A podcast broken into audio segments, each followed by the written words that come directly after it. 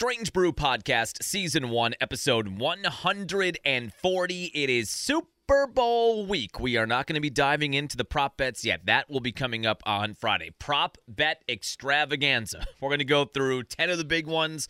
There's a whole list of 60 of them. I don't know if we're going to do that big of a deep dive, but we'll be getting into that on Friday's podcast. We'll talk a little bit about the Super Bowl. I had a question posed to me by a listener about David Bakhtiari's future in Green Bay. We can get into that. Jordan Love is getting some MVP love already. It's not even March yet. We're not even really in the offseason. And already that conversation is out there. We'll talk about the Bucks. Kind of a weird weekend with a great win Saturday, a letdown Sunday. Doc Rivers is coaching the All-Star game somehow. Trade deadline in the NBA is on the way on Thursday. We'll go over college hoops, Badger game at home against Purdue, biggest game of the year to date. A bit disappointing, but they proved they can hang with a top tier team. We'll spin that and get set for another week of college basketball where the Badgers probably on the outside or right at number 10 when the new rankings come out today, and Marquette may move up a spot or two after they blow out Georgetown on Saturday. We'll drop a little Brewer tidbit in there. The farm system rankings are out as we enter spring training by Baseball America. There's reason to be excited for the Brewers, but I can feel myself getting jaded with this continuous cycle of top farm system, don't win anything. Five or six years later, top farm system, don't win anything. We'll talk about that. Let's go. On the ground, a chance here. Durham to Hardy to first. Hit time! Yes! The Brewers yes! win! Yes! Here comes Melvin to the 25, to the 20, Gordon 15, 10, 5, touchdown! Wisconsin! Record-breaking run! Morgan a smash up the middle, face into center. Here comes Gomez around third. A throw and the Brewers win. Here's the snap. He looks, he throws, it interception. And there is your Super Bowl dagger. Booker the drive, gets inside, leans in, knocked away and stolen by Holiday. Phoenix has to foul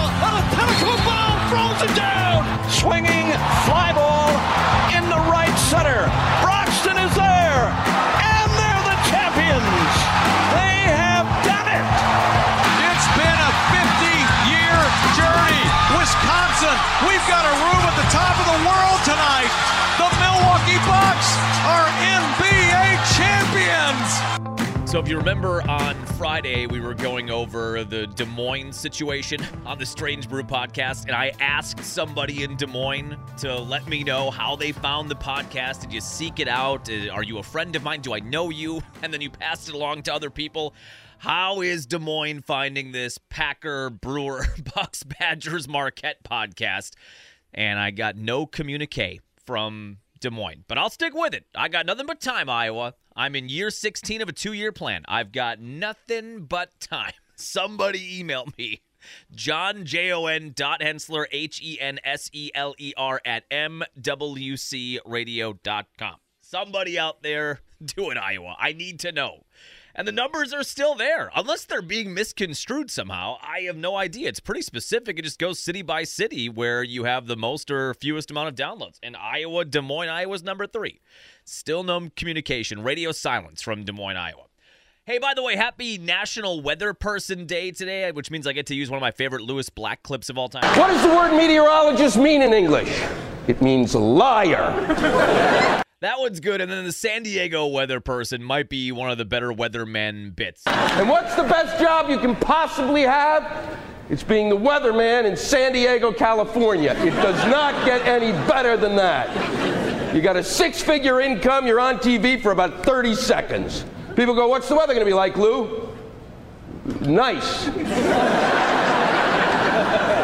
Back to you. Ah, some classic Lewis Black. Lewis Black was probably one of my favorite comics as I started to get into stand up comedy when I was 15 or 16 or 14 or whatever years old. Now I really love Bill Burr. I do love Louis C.K., even though he's on a list now. And rightfully so, but it does taint a little bit of some of my favorite Louis C.K. bits when I look back on them now.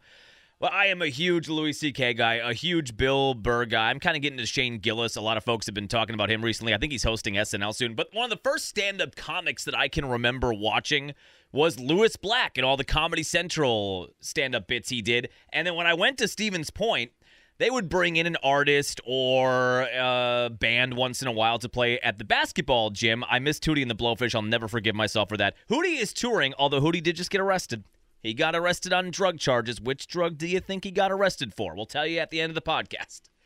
I actually have to go look it up. I saw the mugshot though making its way around on Friday, and they were just about to do a reunion tour, or were set to go out on that. You're, seeing a lot of the mid to late '90s, early 2000s bands heading out on reunion tours this summer, with all of the '90s, early 2000s nostalgia that is its own cottage industry now. They were going to be at Alpine in August. I don't know if this arrest changes that, but Hootie is about to be on tour. The actual old band that everybody had the album from. What was it? Cracked Rear View in 1994. It just appeared in your CD tower. You didn't even order it. You didn't pay for it. It was just there. They were about to go on tour. They were at the Quandt Gymnasium up in Point. I didn't go. It was like 20 bucks. Early 2000s, right at the tail end of their popularity. Never forgive myself for that. But Lewis Black, my freshman year, played at that field house. One of the first things I saw. I also saw Danny Glover and I wanted him to do Murtaugh stuff. I wanted him to do Lethal Weapon, like a reading of Lethal Weapon. It was Danny Glover reading poetry, and I sat there for an hour listening to that. It was exactly that. I don't know what to make. I don't know if I liked it or didn't like it. It was exactly as advertised, though. But Lewis Black, I go, oh my God, Lewis Black is going to be here. I go to college here, and he's going to be right here, right the the field house I walk through on my way to class every single day. I did love all those Lewis Black's bits and stand up specials back in the day that were always on Comedy Central late night. It is National Weather Person Day today, though. Or should we call it National Wish I Could Get It Wrong 50% of the time and still get paid? Every time on the comment section. I don't know how there is not, speaking of cottage industries, how is there not a way to bet on weather yet? I have been advocating for this for many, many years. In a world now where what sports gambling is legal in 31 of the 50 states, and at some point will be legal across the board, and even in the states where it's not technically legal, you can find a casino like Potawatomi. They're opening their new sports book for March Madness. And Oneida, you can go gamble there if you're in Wisconsin, even though you can't technically use some of those apps in Wisconsin. You can gamble on those sites sports gambling now is pretty much out of the weeds. And with that, I don't know why we can't just sprinkle in. Why can't we have over unders on weather? Think of how much more exciting winters would be in the Midwest. Although this winter has been very mild. How much more exciting it would be, though, like when we had that winter storm warning in Sheboygan County, whenever it was, in the first week of January and they were predicting 10 to 15 inches of snow, you'd have to find one meteorologist or something on FanDuel or whatever the app would be that would be the go to over under. Like today's high in Sheboygan is supposed to be 39 degrees. Why can I not log on to FanDuel today and bet on an over under of 38 and a half degrees for the day. Every day you could do this. I just picture myself in these snowstorms in Wisconsin when they're predicting 6 to 8 inches. All right, what's the official over under? We'll make it 7.2 inches for Sheboygan County. And where you would get the official measurement, all of that would have to be figured out. I'm the person that can do that, though. I've got nothing but, like I just said, I've got nothing but time. I'm going to set up gambling on weather and wait on an email or a Pony Express letter from Iowa. Those are the two priorities for me early in 2024. So you'd have to have a go to measurement and a go to over under. Just think, though, of sitting outside in Wisconsin on the patio in a lawn chair with a ruler, waiting for this snow to come down and determining whether or not you hit the over or under on your FanDuel weather bet. I don't know how that is not a thing where you can't bet on weather. It's the one thing we all have in common. That would speak to everybody. The trivia question we had on B93 this morning was how many people watch the Weather Channel every day? If you just total all of them up. And the answer, I don't know if it's believable, but it's I I bet it is. 95 million people of however many people in the US, 400 million, watch the Weather Channel for a little bit at least every single day. It is the one thing we all have in common. We don't all have the same sports teams, the same TV shows, or the same art, or the same movies, but we all have weather in common. It affects everybody. Why would you not be able to bet on that? That's my official push for betting on weather on National Weather Person Day today. It's stupid not to. When you think about it, it's really dumb not to. Think of how much money you could make on it or lose on it. All right, let's get into it. We will do, as I said, we will do more prop bet stuff coming up on Friday. I'm going to get a whole sheet. One of our guys here in the building puts together a pool every year. I think we all put in 10 bucks. You can put in multiple sheets, 10 bucks per sheet. And he's got the full list of like 80 different props. My favorite thing to bet on, and I still have not determined whether I'm going over or under, my favorite prop bet for the Super Bowl is the national anthem over under. Obviously, you bet on heads or tails, and there's some of the major things the Gatorade color, all that stuff. The over under on the anthem is one of the most electric prop bets of the year. Reba McEntire, so the country connection to our station here, B93, she is singing the anthem. As far as I can tell, and I'm still in the lab, I'm like the movie Miracle again. Again. I'm still in the lab, going over all the different. Again. Again. Again. And I have found six different times, and she's probably done it more than that. But I have found six different times where Reba has kind of done an anthem on the scale, or a little less than obviously the Super Bowl, but at a sporting event, something like that. And generally speaking, she is in the 130 to 131 range, which is quick. And that will satisfy a lot of folks out there that get upset during the course of the anthem, which is a lot of people, when they feel notes were stretched out a bit too much or they were making it about themselves and their voice and not about America, and everybody gets all fired up. But normally the anthem over under for the Super Bowl is around the 150, 155, sometimes two minute range. The quickest to ever do it was Neil Diamond and he did it in I think a minute 20 or a minute 15. That's the fastest anthem. And I went back and watched that one when we did some trivia revolving around that last year. He does motor through that bad boy. If you play it, if you're just in a band and you play it, it should be around 90 seconds or 80 seconds, somewhere in there. So she typically is right there. She's at 130, 131. I think another one she was 133. The over under is 86 seconds. So a minute 26. Based on the research I'm doing, that would be on the low end of where she typically checks in for the anthem. So you factor in it's on the low end, it's the Super Bowl. Is there the chance that she would stretch a note a little bit, just a little bit on that scale when you're on that kind of a stage and all eyes are on you and she's already in the minute 30, minute 31? I think I have to go over. If it's going to stay at 86 seconds, feels like such a trap though. It would be really hard to do it in a minute 24, 25. I mean, you really would be in that Neil Diamond range of motoring through it. I don't know that she's going to do that. I think I'm going over. We'll have the official prediction coming up though on Friday when we go over all the prop bets. But that's my favorite one, and I couldn't believe that the from the averages I'm seeing that the Super Bowl bet the over under on that is about four or five seconds less than she typically is. All right, let's talk real quick about just a few Packer notes. I'm not. We'll get into the actual Niners Chiefs game. The line, by the way, is now minus two Niners, and in some books minus two and a half, which means the early money last week and the early part of this week, which for the most part is public money, I would think. The early money is on the Niners. Like we talked about coming out of championship weekend, I feel the Chiefs are at that point in this little dynastic run that they're on. Is that even a word? Dynasty run they're in.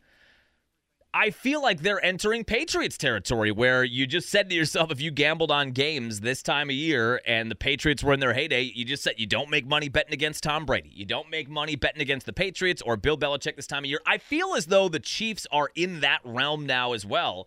Even though they had kind of a down year by their standards and they finished 11 and 6, and even though the offense isn't what it looked like four or five years ago and they're not putting up 30 plus points a game, it just feels like they do all the right stuff. That Ravens Chiefs game, the AFC Championship game, was like watching a Patriots game at any point during that run where they had to go on the road and you felt like, okay, this is the end. This is the end of the dynasty. They haven't been all that good all year and they're not favored and they're on the road. And here's this Ravens team or whatever the team would have been against the Patriots. And it's their time to make a move and take the baton of the dominance of the AFC.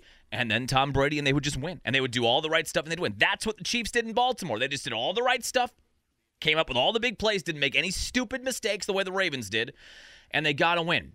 But that shift in that line means that a lot of public money or whatever money, sharp money maybe too, is on the Niners. So it has moved that line. It opened at one and a half, then it got down to one, and now it's all the way up to two or two and a half. And there's no significant injury news. In fact, the Chiefs had kind of good news. They're going to get Jerick McKinnon back. Maybe not playing a huge role, but a pretty good third down back. He can run a little bit and clearly is good out of the backfield. That was his calling card in Minnesota for many years, too. A good receiver out of the backfield as a running back. They're actually going to get healthier. So there was not any seismic injury news that would move it a point or two one way or the other. That's where it's at, though, right now. Niners are either minus two or minus two and a half, depending on what book you look at. I'd be stunned if it got to three. Right now, here's where I'm leaning. I want to do a two team tease. I think if I had to just bet it straight, I would bet Chiefs, whatever it is, plus two or plus two and a half. I feel like this is going to be a close game. So I want to do a two team tease where we bet the Chiefs at plus eight or eight and a half. feels like, right? Even if the Chiefs lose, I just don't feel like they're going to lose by 10. I want the Chiefs at plus eight, plus eight and a half. But then the question is do you bet the over on 39 total points or do you bet the under on 53 or 53 and a half total points?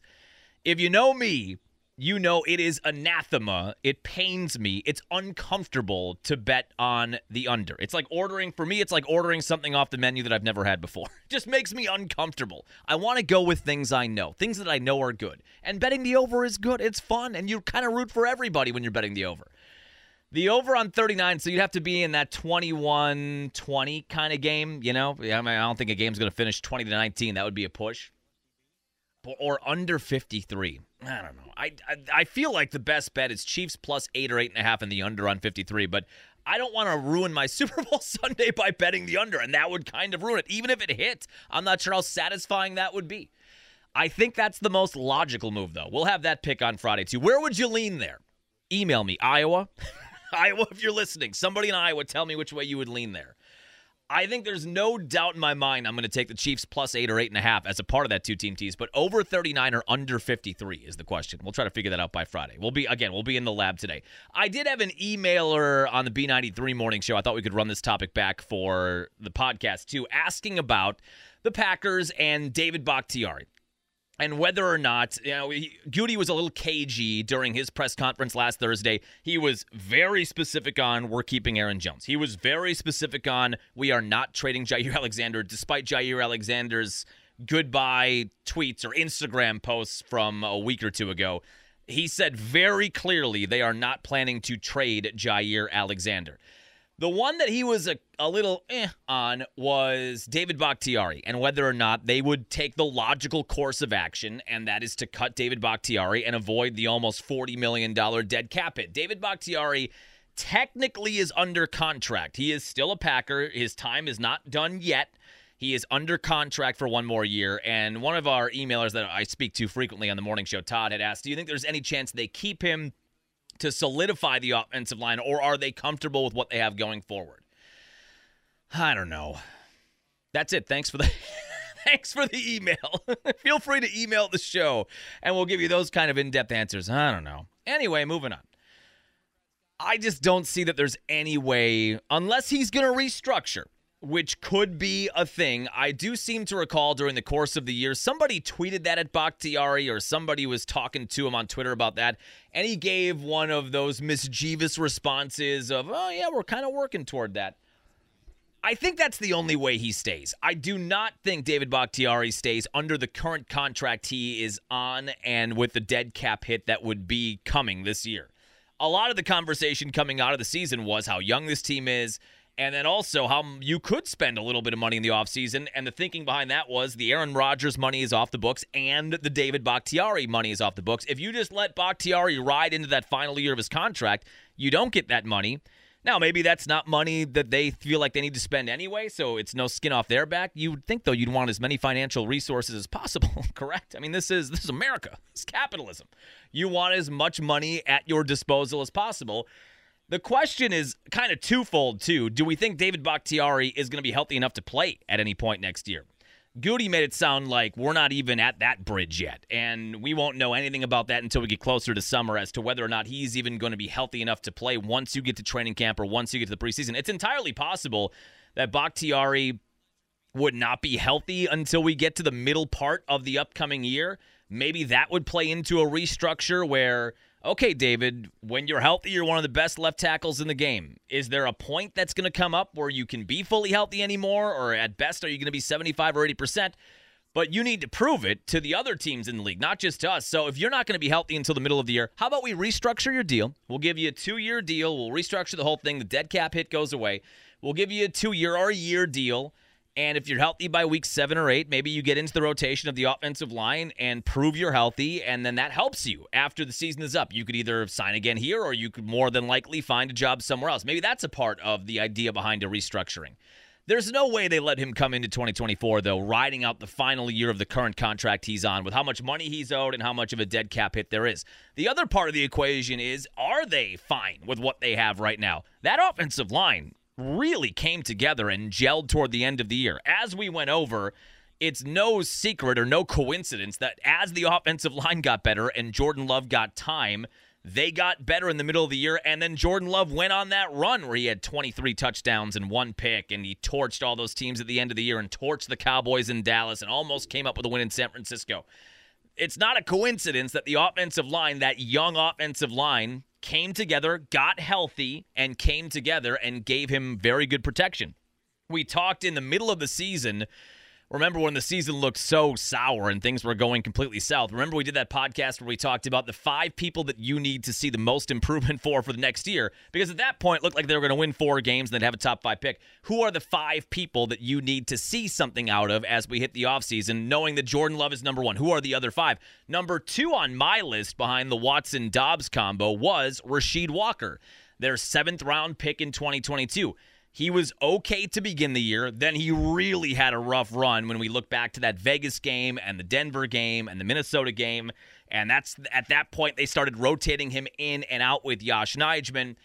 But Rasheed Walker, the more playing time he got as we move forward to late October, early November, he got better and better and better. And suddenly that rotation went away. And suddenly he started to grade out among the top 10 tackles by PFF grade.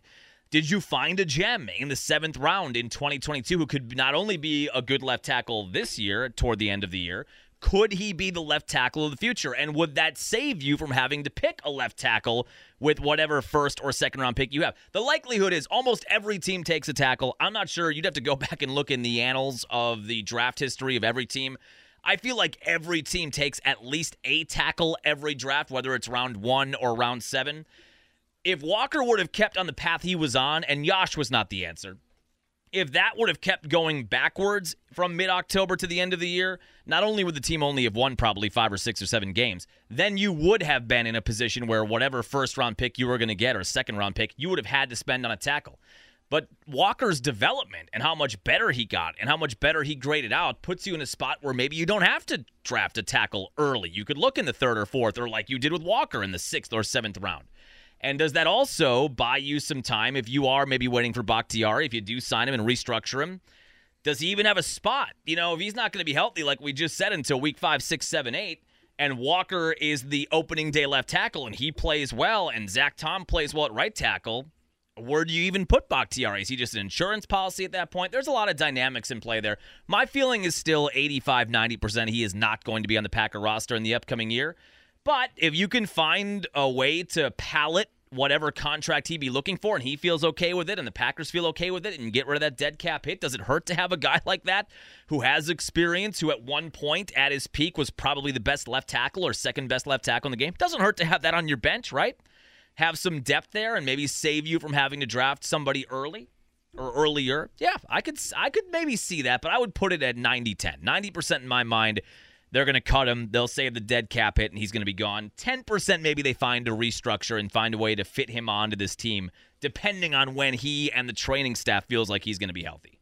We also did see, and I put this on the Green and Gold Fan Zone page on Facebook. We talked at the end of the year about how Jordan Love is going to be, no doubt, a top 10 MVP candidate on the future bets for next year on FanDuel. So, along with whether or not we get to 39 and a half degrees today, you will be able to bet on Jordan Love winning the MVP, and he will likely be a top 10, maybe at worst top 12 pick. What those odds end up being, I'm not sure, but he's going to be on the list. When you click on FanDuel for MVP bets in summer for 2024 25, he is going to be on there. He was not on there this year, rightfully so. He will be on there next year.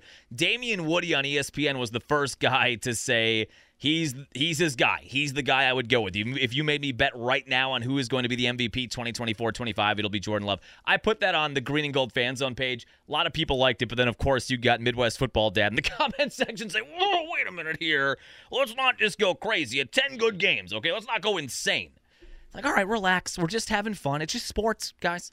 We're not. Don't go too crazy here. Don't go all crazy on me like George Costanza, where he had his head up the window. Let's keep calm here. It is just sports after all, all right? Let's not take it too too strong to the hole in the comment section.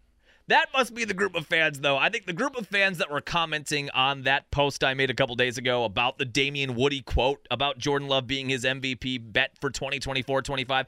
I would bet a lot of the people say, oh, pump your brakes there. I would bet a lot of those people, if you go back into the archives on Facebook and Twitter, if they have Twitter, were the same people in October that were saying, put Sean Clifford in. give, us, give Sean Clifford a start a more positive reaction there than not. I'm not saying Jordan Love is going to win the MVP, and Damien Woody kind of is saying that, but maybe not really. I think they're just saying this is a guy to watch for. The way he ended the year, the trend he's on, he is a guy to watch for for that award maybe in 2024 25. Could you imagine if he won it? and they made a deep run, they made a Super Bowl run in his second year? That would be amazing. All right, we'll get into more football stuff on Friday for the prop bets and the actual bet for the Super Bowl, but I am leaning toward that teaser with Chiefs, and then whether or not we go over under remains to be seen. Let's talk about the Bucks. A weird weekend, a bipolar weekend. The bipolar Bucks. They continued this rough West Coast trip after the loss to Denver last Monday, the loss in Portland and Dames on Wednesday. They go to Dallas. No Kyrie, but Luka was playing. And my wife and I were watching something on TV. I forget what and I turned the game on right at the low point. I turned the game on and the score was Dallas 49 and the Bucks 24. I thought, "Oh my god." And then I went back to what we talked about. It must have been on the air then on Thursday because we haven't done it or we did do a Friday podcast last week, right? I went back to this is why you've got to win those Portland games. This is why you've got to beat 14 win teams because the rest of this road trip is not easy. At that point, it's looking like a certain loss. The Bucks then were lights out after that moment. Is it because I turned the TV on? It seems if you want to give me credit, some people are giving me credit. Should I give you the Trump? Some people are saying people are saying that when John turned on the, the Bucks game, they played a lot better. People are saying that. I'm not here to take credit. If you want to give me credit, not much I can do about that, but I'm not here to take it. We did turn it on that moment. I thought, oh, brutal. They were lights out after that. Probably the best two and a half quarters that we've seen in some time, and certainly the best two and a half quarters in the Doc era so far, as small as that sample size is. They just play great. Giannis was unstoppable. 48 points and five steals, by the way. How Giannis is not on any of these MVP ladders I simply don't understand. He's never going to win it again, right? Is that where we're at? He's just never going to win it again. Maybe at the end of his career, if he has a huge year and it's been 10 years since he won it, they could they could dig up that narrative. Oh, it's been 10 years or 11 years.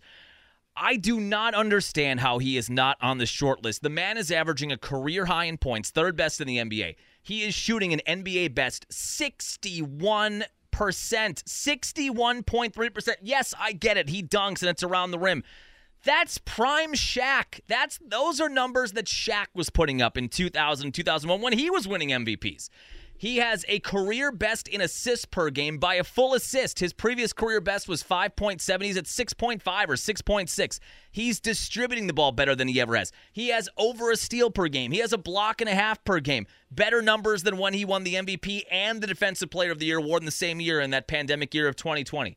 And yet every MVP ladder or MVP odd list that I see, he's not even in the top five. I cannot wrap my mind around that, that a former two time back to back MVP isn't even in the talking point. He isn't even in the two minute segments on ESPN where they go over that kind of stuff. He has 48, could have had 50. Huge double double, five steals. Dame maybe had his best game as a Buck. Well, not maybe, he did. It was his best shooting game. He's had his moments opening that against Philly, Obviously, the walk-off winner against Sacramento a couple of weeks ago after the Packers beat the Cowboys. What a moment that was. What a great two hours that was. Dame hits that walk-off three, but he had 30 points on 10 of 11 shooting and 5 of 5 from beyond the arc. He was great at the free throw line. They combined for 78 points. That's the Dame and Giannis combo that we need, and they were using utilizing the ball and using each other as screen setters. Everything was flowing through them it was awesome to see. And they win that game 129 to 117 on Saturday. Middleton had an okay game as well. Then they go to Utah and they play great in Utah for the first three quarters and then proceeded to puke all over themselves in the fourth quarter. They get outscored by the Jazz, who they lost to at home a couple of weeks ago. Jazz still a couple games under 500. Not good, not bad, you know, one of those. They get outscored 40 to 13 in the fourth quarter. 40 to 13 in the fourth quarter of that game. They couldn't buy a basket. Dame was awful. Dame couldn't buy a bucket after the showing he had on Saturday. almost as bad on Sunday. What was he, one of eight or one of nine from beyond the arc? Giannis couldn't get to the rim. Nobody could hit shots. Now, if you are interested in excuses for millionaires playing a kid's game, I've got one for you. If you are not interested, fast forward a minute. If you are interested in maybe a, a bit of logic and explanation here, then hang tight. I get it. These guys get paid so much money and they're playing a game and nobody feels sorry for them out there grinding 60 hours a week or in radio 32 hours a week. I get that. This was the second of a back-to-back on the road. It's the second of a back-to-back at altitude, and on Sunday the Bucks didn't have Brook. Brook didn't play on Saturday. He's out for personal reasons. Nobody has any idea what's going on there. So Brook did not play Saturday, Sunday, and then Khris Middleton. I guess we're still at a stage where he is not playing back-to-backs. He's not either either he's not playing the front end or he's not playing the back end, but he's not really playing back-to-backs yet. I guess that's maybe something that could happen for the rest of his career. In the playoffs, you never play back to back, so it doesn't really matter. He is not playing back to back. So it's game two in less than 24 hours at altitude at a place this team doesn't play well and you're down two starters. You did not have brook lopez and you did not have Khris middleton. Jae crowder and bobby portis forced into the starting lineup. That makes an already bad bench even worse because those are your best bench players. Now they're in the starting five. The bench outside of aj green who i'd like to see more minutes from. I am at a point with pat connaughton. I know the trade deadline is coming up I love Pat. We all do. We love what he gave us in the 2021 championship season. We went over this with both Pat and Bobby Portis when we were talking about trades a week or two ago. I think we all love what he gave to the franchise and the critical shots he hit. I always think of game four in the NBA Finals. I was at that game. They were down all game, miraculous comeback in the fourth quarter, and one of the biggest threes of that game was a Pat corner three in the right corner that gave them the lead down the stretch. We love him for all of that it's looking more and more like his time has passed. I want AJ Green to get Pat's minutes. I want Andre Jackson Jr. to get Pat's minutes, even though with this doc shift now, I don't think we're going to see a lot of Andre Jackson Jr. I don't think we're going to see a lot of MarJon Beauchamp. We weren't seeing a lot of MarJon at the end of the Adrian Griffin era. Adrian was actually playing some of these young guys. Doc's not going to do that. This is like Budenholzer. These are longtime coaches who have a history of not playing young players. I would be stunned if we see an Andre Jackson Jr. He was playing 15 ish minutes a game for Adrian Griffin, and I thought playing pretty well. He's not a shooter. We knew that coming out of the draft, but he's an extremely good defender, and that's a real weakness for this team. Yeah, he was playing 15, 16, sometimes 20 plus minutes a game. I don't think that's going to happen with Doc. Even though Doc said when he got the job that one of the two, Andre Jackson Jr. or MarJon, are going to have to help them. Well, he didn't go to them last night when the team desperately needed some kind of energy coming off of the bench. They had a thin bench already. AJ Green did have 10 points on three of six shooting from beyond the arc. I am ready, though, for Green to take Pat's minutes. I don't know if these even if Pat Connaughton is even tradable at this point with the trade deadline on Thursday we've seen enough now. We're almost more, well, we're more than halfway through the year. I'd rather see AJ Green. I'd rather see Andre Jackson Jr. I'd rather see MarJon get those minutes at this point. But the point is, the two best bench players you have, both Bobby and Jae, they enter the starting five because you're down Khris and Brook. And you could just tell they had lead in their legs in the fourth quarter. They weren't getting anything behind their shots. Out of energy. Utah went big. Bucks didn't have an answer for that, especially on a night without Brook Lopez. Doc Rivers did say at the end of the game on Sunday when he was asked about, you know, why didn't you put maybe some of those younger players in?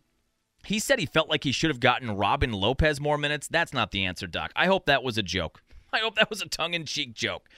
Like Pat Connaughton, we all like Robin Lopez and love that Robin and Brook are on the same team together again. If you have watched a single minute of Robin Lopez, Robin Lopez in 2019 2020, when he was last with the team, and was knocking down corner threes and doing his T celebration. He was in better shape then. He was still rebounding and blocking shots. He was a usable part four or five years ago that you could give 15 ish minutes off the bench as a backup forward or center and feel good about that. If you've watched any of the Robin Lopez minutes this year, it is obvious that he is done. His body's done. He just doesn't move well. It looks like he's constantly in pain. He's very slow. Nothing is fluid of the deep bench guys, people go crazy because Thanasis has the 15th bench spot on this team. I actually think Thanasis is the 14th. I think he brings you more than Robin does. So to say Robin Lopez needed more minutes last night, I don't know about that, Doc. I don't know. Bucks lose 123 to 108. They led this game by 12 going into the fourth quarter, and they lose in blowout fashion, basically by 15. That's the roller coaster of the weekend as they lose 123 to 108. They are 33 and 17. They are 1 and 3 in the Doc era. I don't know if I'm going to read too much into that at the moment given how difficult the schedule has been, given how hard this road trip is and Doc has only had one practice. He had one practice on Friday in Dallas before that game Saturday. That's the only practice he's had so far. So it's hard to really say, oh, they're one and three with Doc. This is already off to an awful start. I don't think we're going to go crazy about that yet. The Bucks are clinging to the two seed. They are 33 and 17. Cleveland, all of a sudden, 31 and 16. They have one better, one better in the loss column. Bucks are five games back of Boston. Cleveland five and a half games back of Boston. So if Cleveland wins tonight, the Bucks will drop to the three seed, and the Knicks are right there too now at 32 and 18.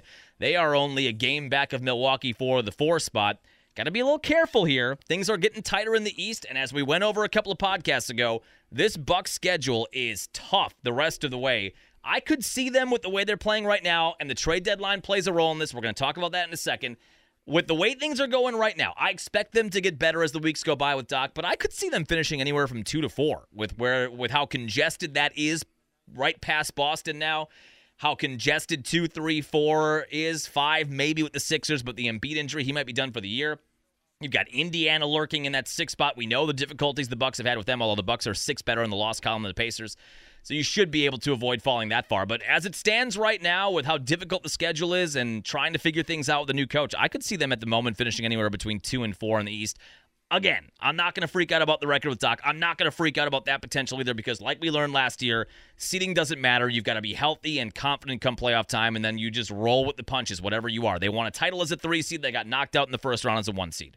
Trade deadline is on the way. This team is going to make a move. Is it going to be a big move or a small move? They don't have a lot of stuff they can trade. We know they don't have a ton of draft capital. Is Pat Connaughton a tradable piece as a salary dump? Is Bobby Portis a tradable piece? Bobby actually played pretty well in that game against Utah, and he has been playing better. He's definitely had his lulls this year, too. We would hate to see the mayor of Milwaukee go. To me, those are the two most tradable chips. You could maybe throw in MarJon. And I don't know where we are with him now in year two. He showed some promise in year one. He showed some promise in year two. I think he has a confidence issue a bit where when he doesn't get playing time or he's not out there consistently, he goes down to the herd. He's excellent down there, and then he kind of struggles at the NBA level. Is he going to be a guy that you're going to count on going forward in the future as a person you can give 20 minutes off the bench or as somebody that could be a future starter? Maybe he's a throw in chip. I don't know how they make it work. This team is going to make a move, though. I don't anticipate a big move where you're going to trade a name like Middleton. I mean, I don't know who who is Middleton is more valuable to the Bucks than he would be to anybody else out there at this stage of his career. I don't see any major swings like that. Maybe a trade Brook. I don't know. I don't know. I don't see any of those guys going. The Brooks, the Middletons. Obviously, Giannis is going nowhere. Dame's going nowhere.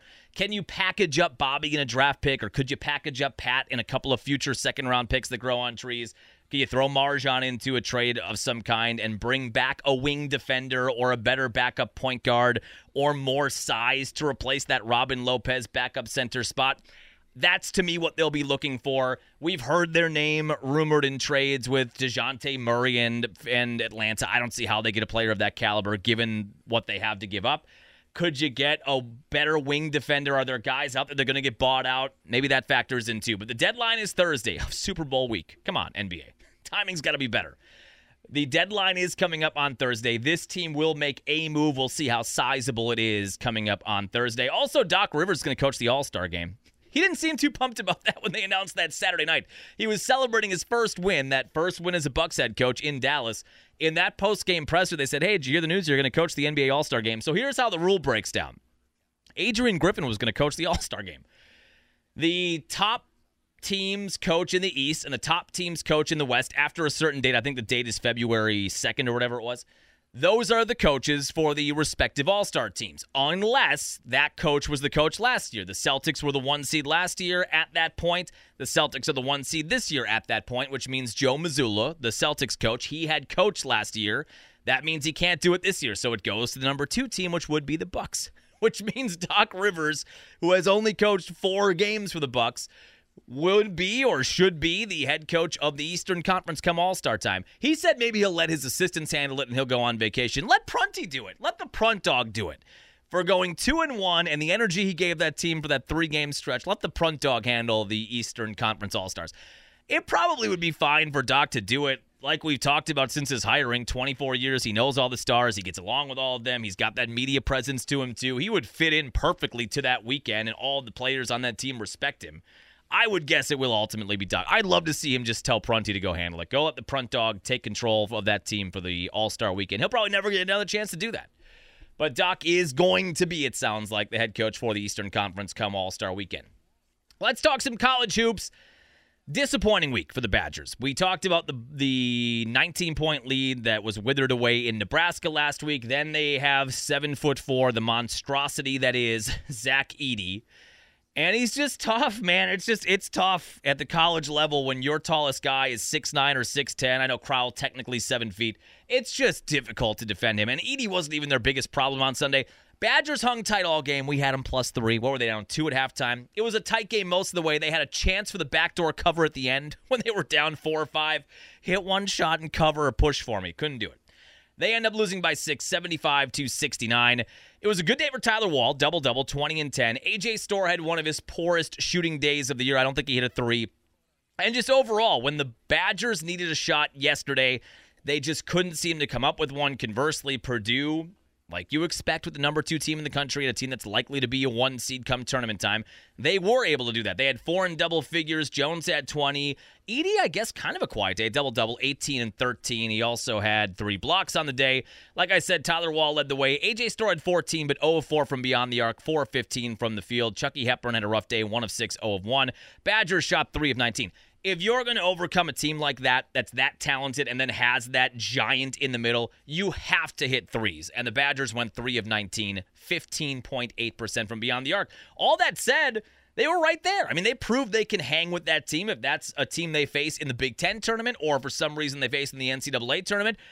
If you want to go glasses half full, you walk away from that game and say they can hang with anybody. They can hang if they can hang with the number two team in the country, they can hang with anybody. And they did hang with the number two team in the country. It's a disappointing week though. They go 0 2, they fall to 6 and 6, 8 and 3 in the Big Ten. It's gonna be tough now to track down Purdue for that one seed come Big Ten tournament time. I do not anticipate Purdue losing really again.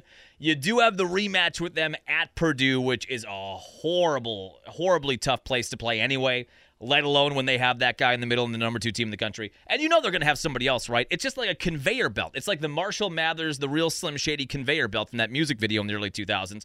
They always have, I say, I say this as a compliment. I know freak is not, well, the Greek freak, right? That's a compliment. They always have some seven foot three or four guy, not freak, guy that seems to be the next guy up for them. Edey, before that, they had the German kid who was 7 2. Before that, they had another German kid who was 7 3, I think. They always just seem to have that as a part of their basketball team every single year. You do face them at Purdue at the end of the year. I don't know that you can count on anything there on that Sunday to be a win. Badgers have a bit of a lighter week. They are on the road twice, but at Michigan, Michigan has fallen apart. Is Juwan Howard, who looked like he was the next big thing, he might get fired. They are 7 and 15, 2 and 9 in Big Ten play, last place. But the Badgers at Michigan on Wednesday, 6 o'clock tip time, then at Rutgers at 11 a.m. on Saturday. How is Rutgers doing this year? Yeah, they've been rough too. 11 and 10, 3 and 7. That's a tough place to play, though, too. All road games are tough in college basketball. I would guess when the top 25s come out today with an 0 2 week, the Badgers will be at number 10 or 11. We'll see where it shakes down. It's two if you want to say good losses, Nebraska does not lose at home. They lost by three then at Illinois, number 14 Illinois on Sunday, so they hung with them too. And they're what, 16 and 6 now too, the Nebraska is. You lost on the road at a tough place to play. Then you lost the number two team in the country. I don't think they're going to free fall here. I think 10 or 11 when the new top 25s come out today. Marquette got a blowout win against Georgetown on the road on Saturday. They have won five in a row. And with the other teams in the top five losing, my guess is Marquette is going to move up a spot or two to number seven or number eight when the new top 25s come out today. We'll see. What does Marquette have? Is this the week they finally take on UConn? UConn, the number one team in the country. Yeah, I would think Marquette up to number seven today. We'll say number seven as our final bet. They are at home against Pitino and St. John's. Oh, they have all they have off all the way until Saturday. Home game on is that National Marquette Day then? Kind of an invented holiday. I think that's National Marquette Day. They are at home against St. John's at 5 o'clock at Fiserv Forum. Then next week, Tuesday, they're at Butler. Next week, Saturday, the 17th, they have their first matchup with number one UConn. That's at UConn. Then they play number one UConn at home, second to last regular season game of the year. But they've turned it around now. Six game winning streak, not a five game winning streak, six game winning streak since that lull in the middle of the year. They are now 17 and 5, 8 and 3 in Big East play, and I would guess they move up a spot or two when the new rankings come out today. Real quick, let's hit on the Brewers. I've seen some conversation now on Brewers Twitter about since you now traded Corbin Burnes, do you make the move and trade Adames like we kind of expected if we go back to that early storyline in the offseason? Do you trade Devin Williams now that it feels like you maybe have his replacement on the team as well? Do you do the fire oh sale? Oh my God! We're having a fire sale! Is it time maybe to explore that? Feels likely, right? Otherwise, you're just middling it. The team as presently constructed, unless everything breaks right, unless you keep Adames and he finds that he can hit for average again and hit for power, and Yeli has a resurgent year. Even though Yeli wasn't bad last year, with the team as presently constituted, you would need Yeli to get back to hitting 315 with 30 bombs and 100 runs driven in if this team is going to do something significant. If he can get back to that, and then Hoskins is what we think he's going to be, and Contreras keeps to play keeps playing well like he did last year, Maybe you have some runs you can score in the middle of that lineup. You would need everybody in the starting rotation, though, to overachieve. You need Freddie Peralta to get back to 2021 Peralta, where he could win you 15 games and have an ERA sub three and healthy the whole year and striking out 200 batters. Freddie, to me, and I love Freddie. We talked about last week the uh, 2009 and 10 lost seasons where they had all that offense but not a lot of pitching, and their best pitcher at that time was Yovani Gallardo, but he was really a 2 3. That's kind of what this feels like. And that's no offense to Freddie Peralta. He feels a bit like that Giovanni spot from 09 2010. He is going to be the ace because he's the de facto ace, but is he? Would he, would he be a 2 or a 3 really, or a 2B? That's where Yo was at that time. That kind of feels like what Freddie is if you don't do anything else, you would need Freddie to overachieve. You would clearly need Wade Miley to overachieve and be healthy the entire year. You would need your number three, Colin Rea, to way overachieve and win you 12 or 13 games and have an ERA below four. It just feels like if you did deal Burnes, and they did, breaking. If you did if you deal Burnes, why not then just follow through and find a suitor for Adames and find a suitor for Williams and just do the soft rebuild here and see what you can get in the next year or two? Like we teased off the top, the Baseball America rankings are out for farm systems, and the Brewers, drum roll, have the number two farm system in baseball. Yay! That is something I would have celebrated more 20 years ago. I can feel myself getting a little jaded as a Brewer fan now. And in this economic baseball world where there's no cap and small market and not getting the same TV money or radio money, not being able to spend money on free agents, now that Corbin's gone, it looks like the opening day payroll, unless something big happens, is going to be around 100 million, which will be their lowest since 2015 or 2016. I can feel myself in the cycle now for the third time. Remember in the early 2000s? Remember the first 10 years I was a Brewer fan? From the early 90s all the way through the early 2000s. They were just bad. That's all I knew. And in a way, I was happier. In a way, I, I knew what to expect every year. They were going to win 65 games. Maybe they'd have a hot streak here or there, but I didn't entertain any notions of a pennant or a World Series trip.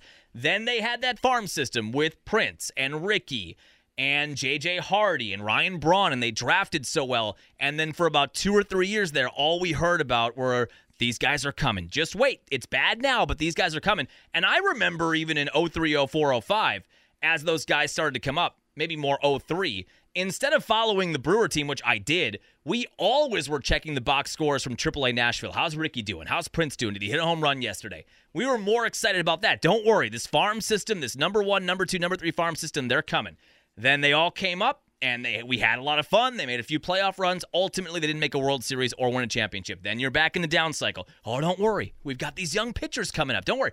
Brandon Woodruff and Corbin Burnes and Freddie Peralta and Josh Hader. All these guys are coming. It's it's a little lean right now, but all these guys are coming. Then they come up. They have a couple nice moments. They make a few runs. They get within a game of the World Series, but they ultimately don't get to the World Series and don't win a championship and now we're on the down. So this is my third cycle now. As I'm approaching 40 years old in June, this is my third time through the cycle.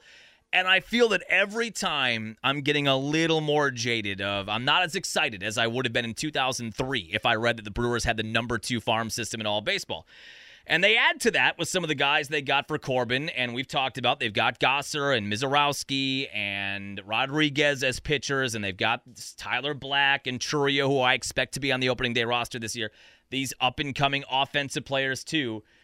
But now that I've seen this happen two times and you don't make a World Series, you don't win a championship, and then, all right, we're going to have to sell them, and then we'll wait for the next cycle. Like we talked about a week or two ago, it's just that's the small market baseball economics. You've got to have everything timed out right. You've got to have a little luck. You've got to have some injury luck. You've got to have just enough good offensive prospects and just enough good pitching prospects. And maybe it all comes together like the Kansas City Royals in 2014, 2015, where you can make a real run and win a title.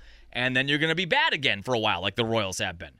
You just have to have it all come together, the perfect storm for a year or two to give yourself a real shot. And if you don't capitalize like the Brewers weren't able to in 2011 or 2018, then you're fire sale again. And now we wait for the next crop of young guys. I'm getting just a little more jaded every time through.